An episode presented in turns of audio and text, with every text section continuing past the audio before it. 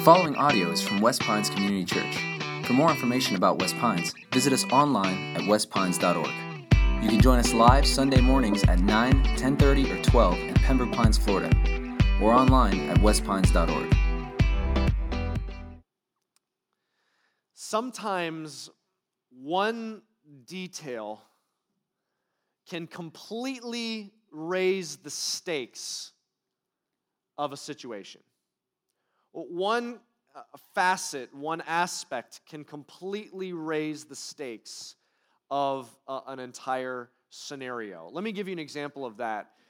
Earlier this week, I was walking through my neighborhood, I was just going for a walk, and some of you know that I live in the same neighborhood as Pastor Dan.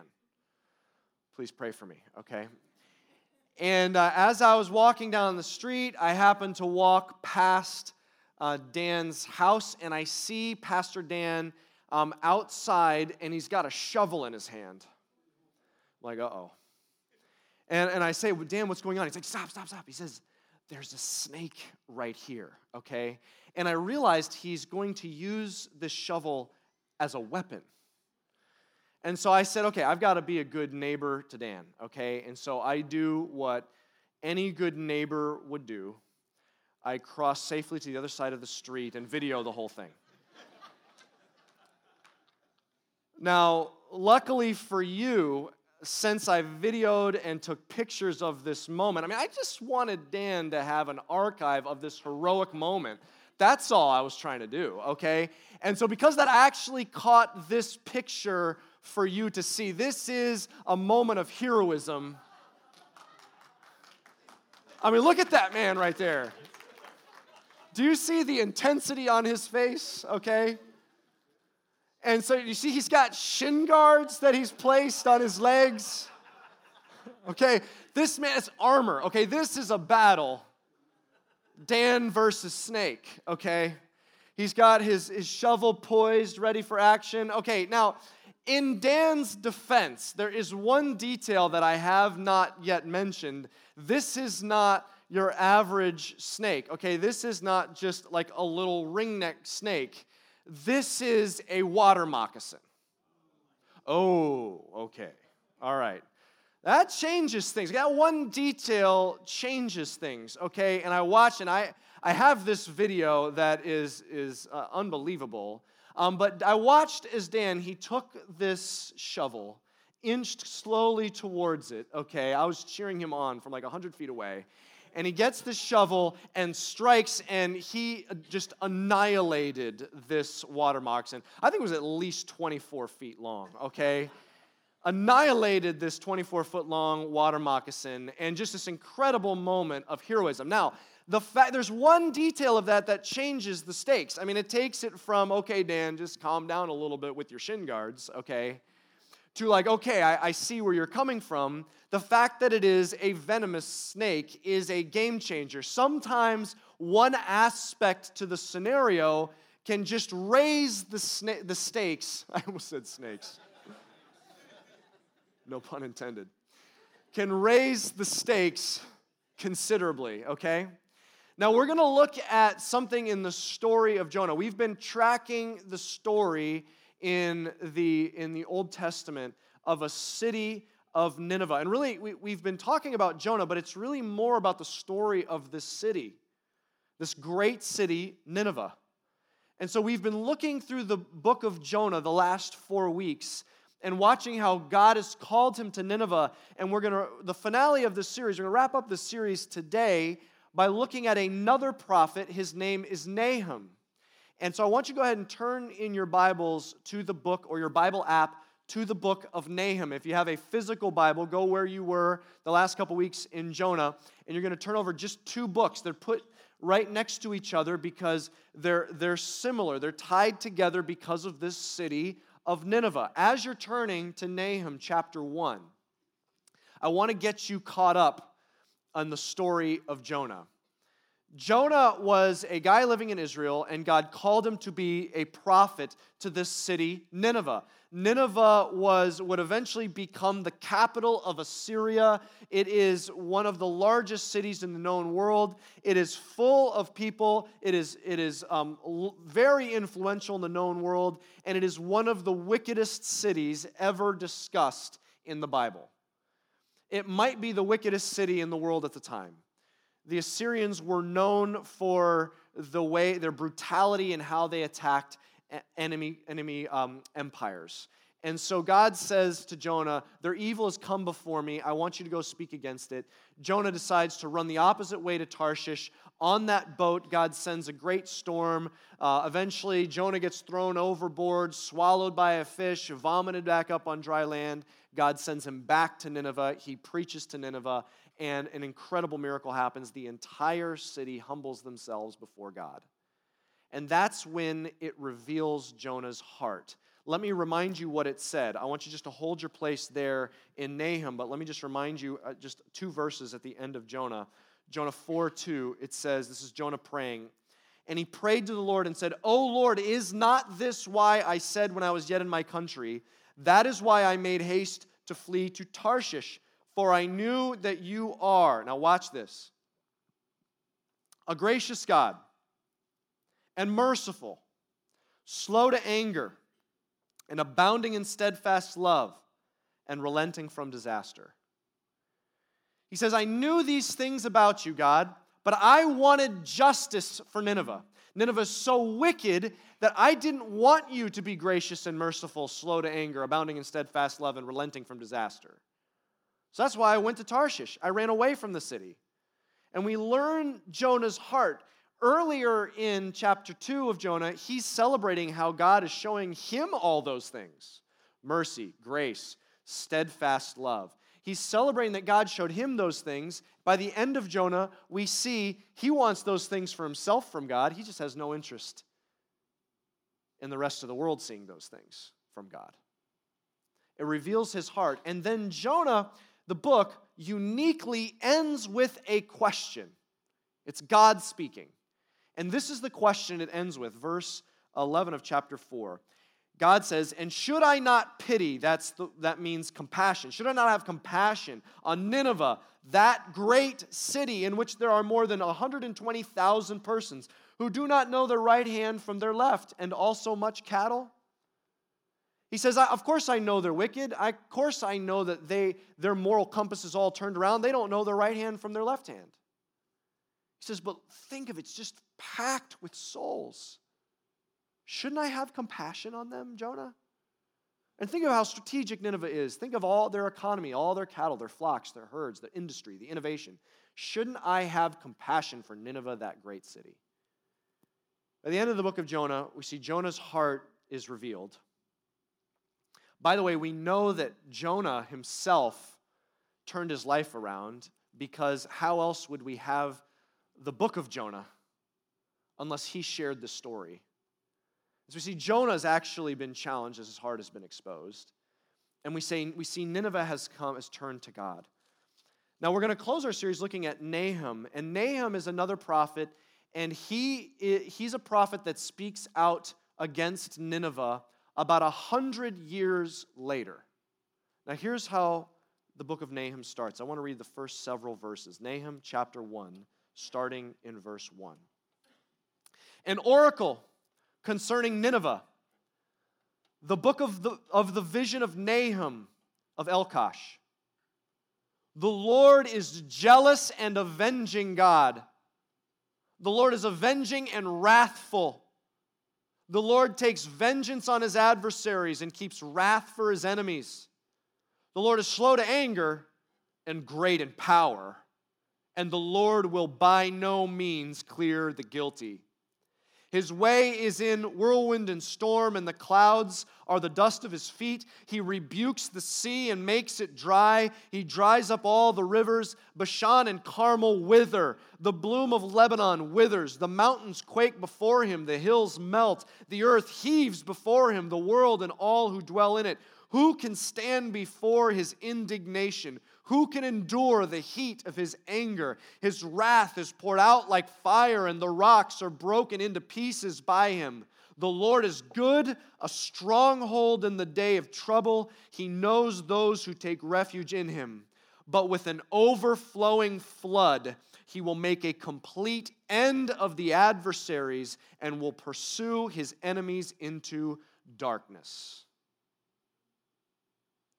Wow. That's a pretty stark contrast to Jonah, wouldn't you say? What we see in the book of Jonah is we see a God who's merciful, gracious, slow to anger, abounding in love, relenting from disaster. We turn over to Nahum and the book opens up saying, God, you are jealous, avenging, full of wrath, and you will by no means let the guilty go unpunished. You are a just God. Those are, I mean, two completely different sets of attributes of God. Now, now here's our role as pastors, church. Our role of pastors, as it says somewhere uh, in the New Testament, this is later in the New Testament, it says, our role is to present the whole counsel of God. In other words, all that's in the Bible. And Christian, if you've been following Jesus for any length of time, I mean, that's what you want, right? You don't want just to pick and choose certain parts that are comfortable to hear. But let's say you're here and you're saying, look, I'm not a Christian. What I know is that you want the same thing. If you're here saying, look, I'm just still kind of exploring what it means to follow Jesus, what I know that, that you want, you're saying, hey, treat me like a rational thinking person. Don't just sweep under the rug the weird parts, like, or the parts you think are going to be uh, hard for me to take. I mean, lay it on me. What does the Bible say? Just tell me. Here, and, and so we've got to read Jonah and we have to read Nahum. We have to understand that there's these two parts of God that seem nearly impossible to reconcile. He is, it seems like in Jonah, it seems like, man, there is no limit to his compassion. And then over here, we see in Nahum, he says, I'm not going to let the guilty go unpunished. And we, we see over here, we see this, this incredible God of, of love and steadfast, hesed love. And over here, we see a God that says, I'm full of wrath. In fact, did you, let's just talk about Nahum for a second. Let, let's just put aside the contrast and just dig into Nahum. Did you hear how God described what his wrath is like? He said, Bashan and Carmel wither. Those are mountains. You imagine a mountain just shrinking and withering, not crumbling, shrinking in fear. It says hills, whole hills melting. It says the earth is heaving before the wrath of God, the indignation. He says, Who can stand before the wrath of God? The one that finds black holes no big deal? The one who breathes stars like the inferno of our sun, which is kind of a small star, he breathes them out of his mouth. He says, When I marshal that same power in my wrath, who could stand before it? See, the Bible shows us both sides of God. God reveals to us through Scripture. Look, there's this side uh, of his compassion, but there's also the side of his wrath. They are both part of what make up God. And we say, okay, look, I don't, I, I like the Jonah stuff. I'm not sure how I feel about the Nahum stuff. I mean, what am I supposed to do with that? In fact, maybe you say, look, I, this is why the Old Testament kind of wigs me out. I just, can I just stay kind of in the New Testament? Can I just, I like the, the Jesus kind of accepting everybody, and, and I like that. But see, here's the thing you cannot understand and appreciate the brilliance of the New Testament until you understand the truth of the Old Testament. The New Testament doesn't make sense without the table being set by the Old Testament.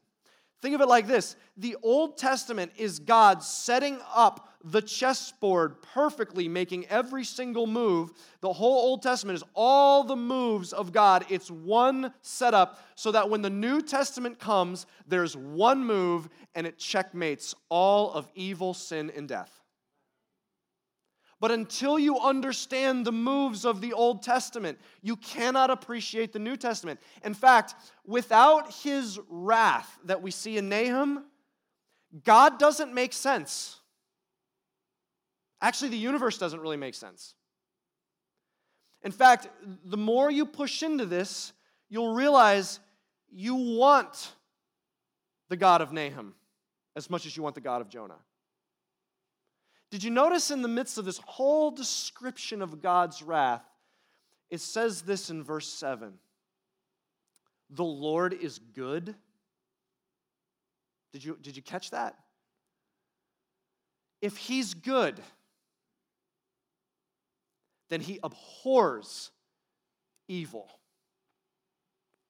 C.S. Lewis talked about um, our understanding of, of goodness, and, and he suggested that our problem in understanding God is that we struggle with his, the concept of his goodness. We don't struggle as much. I don't think anyone, whether you're a Christian or you're here or you're watching online and maybe you say, like, I'm not sure I'm a Christian or I'm still um, exploring. I don't think, whatever category you're in, I, I think we struggle less with his omnipotence and, and his omniscience than we do his omnibenevolence. I think we struggle less with the fact that he's all powerful and all knowing than the fact that he's all good. I think because by definition, if there's a God, he'd have to be all knowing and have to be all powerful. And if he's just like really smart, but he's not all knowing and all powerful, then he's not God. He's just some alien being that's really sharp. By definition, God is all powerful and all knowing. I think we get that. I think our, the question that holds us up is is that all knowing, all powerful God all good or not? And I think if you're someone who says, like, I don't know where I stand with God, what you may struggle with is if he's all good, why is there un, what seems like unchecked evil in this world? The question's about his goodness. But I think more often what happens is the struggle is it's more personal. We say, God, if you're all good, why did you let this happen in my life? In fact, if you're a Christian and you've had a difficult time in your life, uh, and someone comes up to you and you're going through this trial and you're struggling and you say, Look, I don't know how I'm going to make it, and someone says to you, Hey, man, God's in control. There's a reason why that is very little help to you, right? Because you know He's in control. Like, I know. why is He letting this happen to me?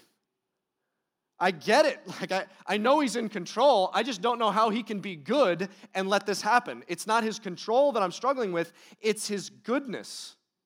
And so C.S. Lewis says we push against his goodness because here's how we define goodness. We want God to be, and he puts it like this a senile benevolent who spoils us. We don't want God to be a good father we want him to be a borderline senile grandfather. What we want is God to look at us and say, Oh, they do no wrong. Man, I love them. I just can't help it. You want some more candy? Sure. We want a God that spoils us. We want a God that, that doesn't see, sees us as doing no wrong, gives us whatever we ask, even if it's bad for us, even if it will rot our teeth. We want a God that says, I can't help myself. We want a God who is who just can't help himself but spoil us. Is that good? No. What is good is a God that is against evil. Here's what we find in the book of Nahum the book of Nahum is exposing our hearts every bit as much as Jonah exposes our hearts. Let's, I want to, here's what I want to do. I, I want you to hold on to that thought. But what I want to do is, I want to give you, I wish we could go through all of the book of Nahum. It, would be worthwhile for you to read, read through the whole thing sometime this week. It's only three chapters. Um, I'm not going to do that today, not because it's too long, but because some of the content describing God's wrath is a little too PG 13. It's a, it's a unbelievably explicit description of God's wrath, and it's part of revealing who God is. Let me just give you a sampling from later in Nahum. This is chapter 2, verse 13. Behold, I am against you, declares the Lord of hosts. I will burn your chariots in smoke and the sword shall devour your young lions. I will cut off your prey from the earth, and the voice of your messengers shall no longer be heard. Woe to the bloody city, all full of lies and plunder, no end to their prey. He's talking to Nineveh. He gets to the very end. Let me read you the last verse of Nahum, verse 19. There is no easing your hurt your wound is grievous. All who hear the news about you clap their hands over you. Here's the last line For upon whom has not come your unceasing evil? He says, Nineveh, I am going to take you down. And people, when they and when the earth sees you fall, they'll just clap their hands over you. And then he ends with this question Who has not been affected by your unceasing evil? Everyone around you has felt your cruelty. And when a regime like that falls, no one's sad. Okay, what has happened in Nineveh over the course of 100 years from Jonah to Nahum. Because we see that Nineveh comes before God and humbles themselves. Here's what's interesting about the historical record, both in the Bible and outside of the Bible. The, the, the historical record of Assyria goes very quiet for about 30 to 40 years. And then all of a sudden, an, a king rises up, puts the capital in Nineveh, and then starts his campaign, starts up the campaigns with fresh vigor again. And they're every bit as expansive as they, as they were before, and every bit as brutal and violent, even attacking um, Israel, destroying Israel, and then attacking Judah, the nation of Judah. And then God comes in and says, You're going to go down. And a few years after this, um, Bab- the Babylonians and the Medes come in and conquer Assyria, and it's wiped out. Historians have said a couple hundred years later, there was um, a, historian was going by the ruins of Nineveh, and it was so kind of forgotten as a city that he didn't even mention that he was going by it. What happened? They come to before God, but something happened that they did not pass it down to the next generations. Their kids didn't get it, and their grandkids didn't get it. Side note, man, isn't that one of the most important things that we could possibly leave behind in our life? A legacy of faith to our children and grandchildren? That is so important. That's one of the priorities of our church, and that's exactly the series we're going to start next in our series Mighty, starting next week, talking about how do we leave a legacy? How shouldn't the most intentional thing we do with our lives? What could be more intentional than that? Is there any bigger priority than our children and grandchildren? What could be more important than leaving a legacy and making sure it passes down to our children and grandchildren? We're going to we're going to talk about how to do that in starting in our next series. Apparently, that did not happen in um, in Nineveh because a couple generations later they return with fresh vigor to the violence and brutality. And this time, in the same way Jonah ends with the question, Shouldn't I have compassion on Nineveh? This time, God says, Okay, who has not felt your cruelty? And this time you are going to feel my wrath. See, here, here's what these two books, they both end with a question. And it kind of, they're the only two books in the Bible that end with a question, and it kind of links them together. Also, they're both talking about Nineveh, and they both kind of reveal our hearts, don't they? Because Jonah reveals our hearts. We want God's steadfast love and mercy and compassion and grace. And we want, all, we want him to turn away from his, from his anger towards us, but we're just not necessarily interested in that with the rest of the nations. But Nahum kind of reveals in a similar way we want God to be good. We want God to hold the guilty, um, we want him to hold the guilty accountable. We want him to make sure justice is upheld in, in the rest of the world. We're just not very interested in him showing that side of his goodness towards us. And so, this, they both end with this question. And here's the challenge of Jonah and Nahum. There are these two things that seem unreconcilable, but they're two sides to the personality of God. They're two sets of the attributes of God. And it seems when you have Jonah and Nahum, how do these intersect in one being? How can you have a God who is merciful and avenging? How can you have a God that is gracious and wrathful? How can you have a God that is slow to anger and a God who will by no means let the guilty go unpunished? Like, how do those two things, how do we reconcile these two things in, in out of the book of Nahum? How do we reconcile these two things? See, here's what we learn from the book of Nahum we learn that yes, God is compassionate, but at the same time, God is also wrathful. Two things that seem like they, they cannot coexist in one being. And here's what this does, church, as we have a heart to go reach the city. Do you realize understanding the, the fact that there is such a thing as the wrath of God? That shows us what the stakes are. These are the stakes. This is showing us God is not just Santa Claus,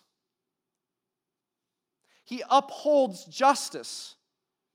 And that you and I have been sprinkled through this community. We've been sprinkled through this city like granules of salt to carry the message, to carry to, because there is such a thing as the wrath of God. That's what the stakes are. Church, let me put it in more stark terms. Do you realize that based on most, most recent studies, 3% of the people living in South Florida are genuinely Christ followers? 3%.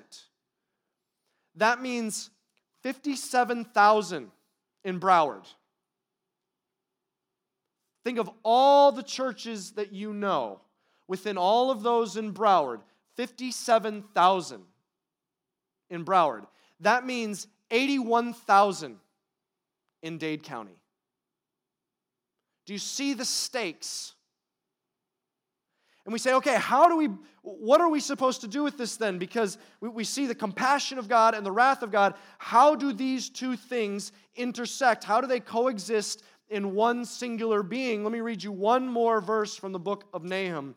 It's this, Nahum chapter 1 verse 15. Here's what it says Behold, upon the mountains, the feet of him who brings good news, who publishes peace.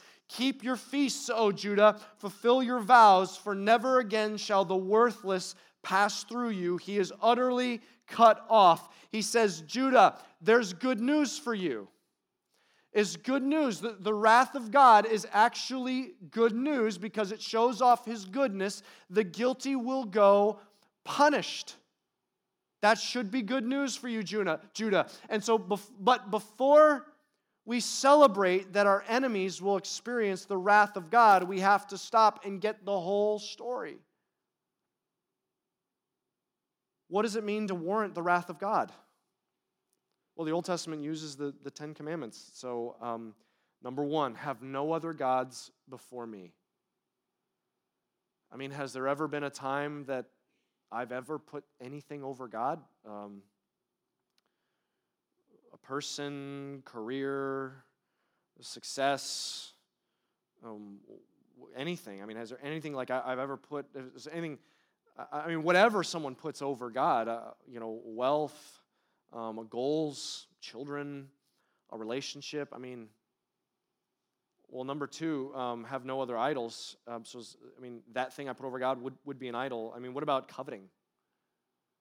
Has there ever been a, a time where I've coveted something else from, from someone? I, I mean, when we look at what it looks like to warrant God's wrath. I mean, here's what the New Testament says it says, There is none that is righteous, no, not one. It says, For all have sinned and fallen short of the glory of God. It says, The wages of sin is death. Here's how the chessboard in the Old Testament is set up Judah, celebrate this truth. God is good. He will not let the guilty go unpunished. Time out. Who are the guilty? every last one of us. Can you reread uh, Nahum this week? The description of the wrath of God as a reminder not of what Nineveh deserved, but of what you and I deserve?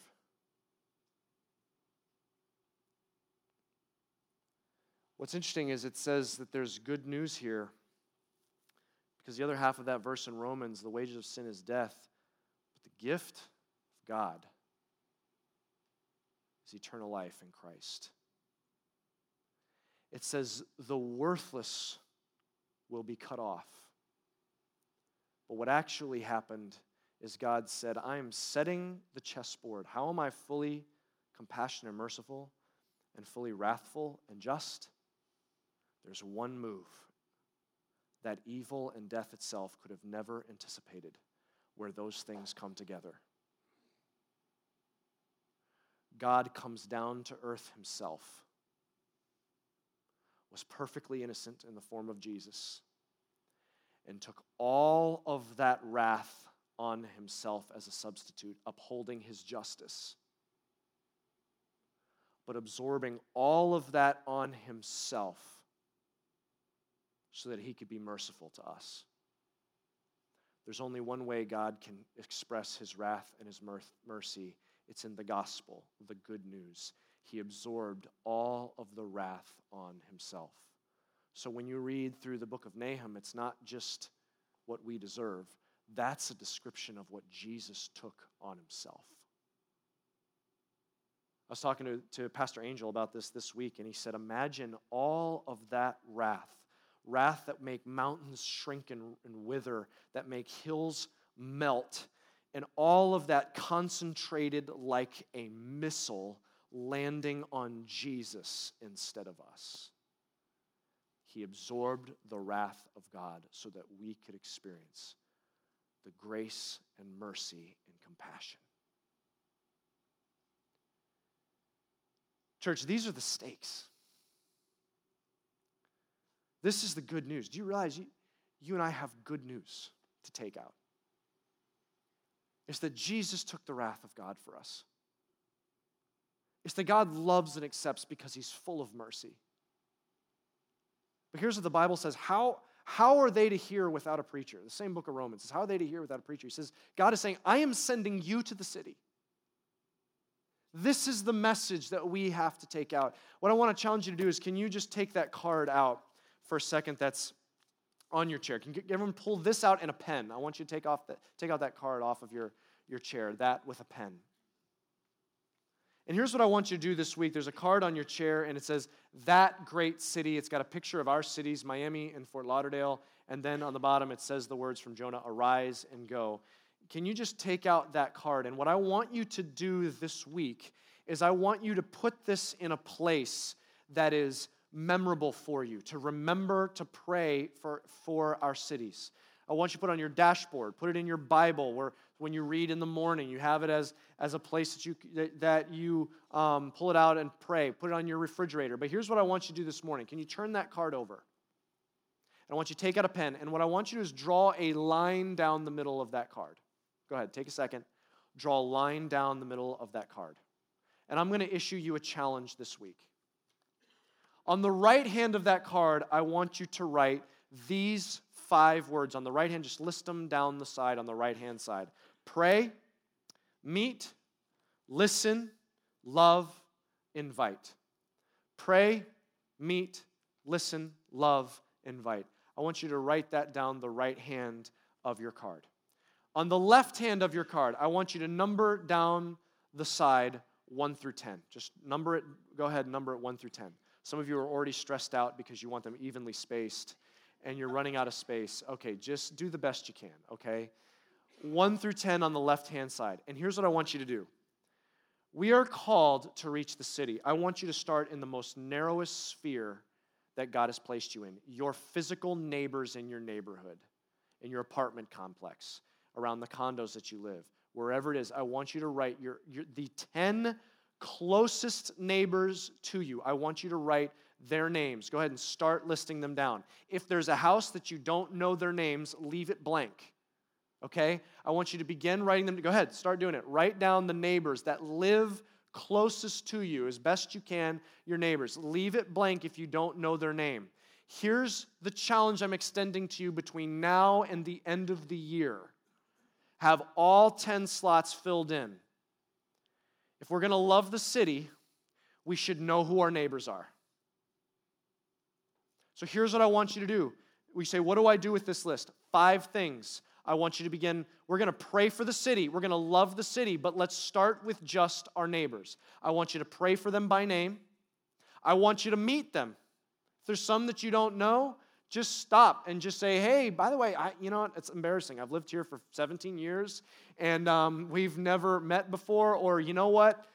I've asked you your name seven times, and um, I'm sorry. Can you remind me one more time? Or just blame it on your on your spouse. My wife forgot your name. You know that's the problem. You know whatever you need to do, just list their names, get them down. I want you to start praying for them, meet them. Here's the next thing: get to know them. Just listen to their story.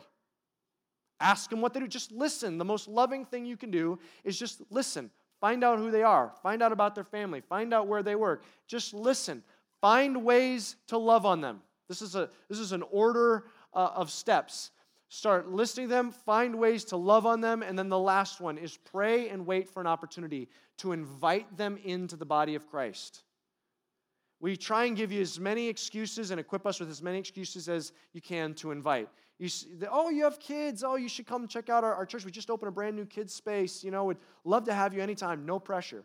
Hey, oh, you know what? We've I see you've got grandkids. We're talking a series, doing a series at my church right now about um, how to, to invest in your kids and grandkids.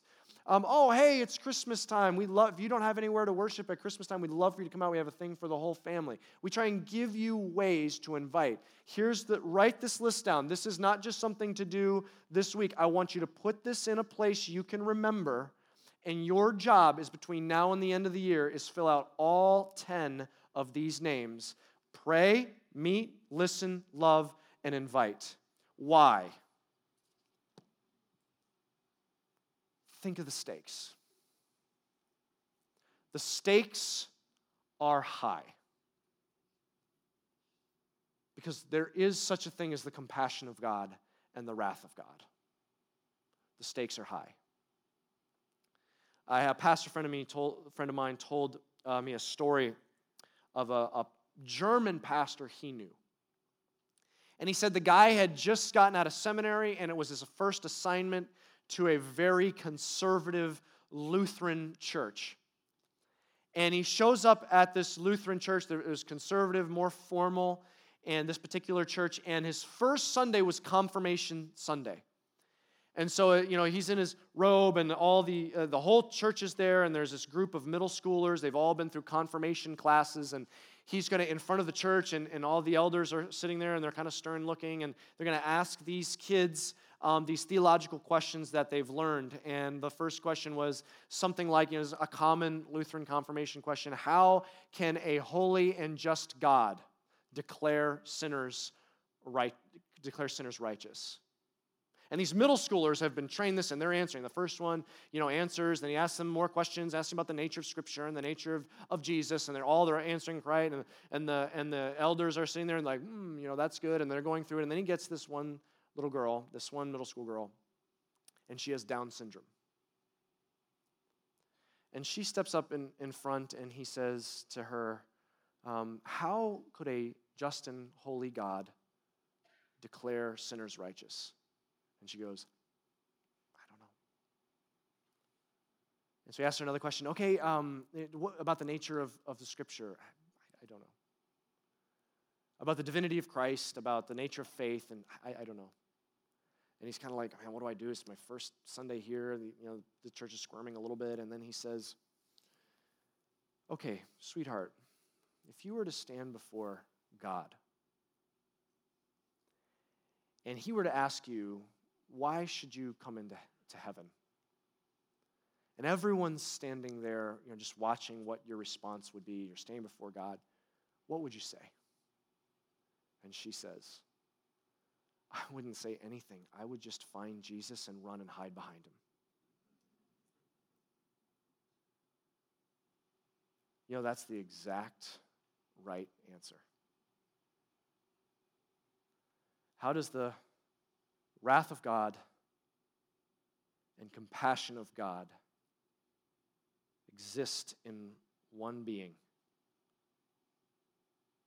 He triangulated all of the wrath on his son Jesus, exhausted it on him, and we just hide behind him. So we experience just the mercy and compassion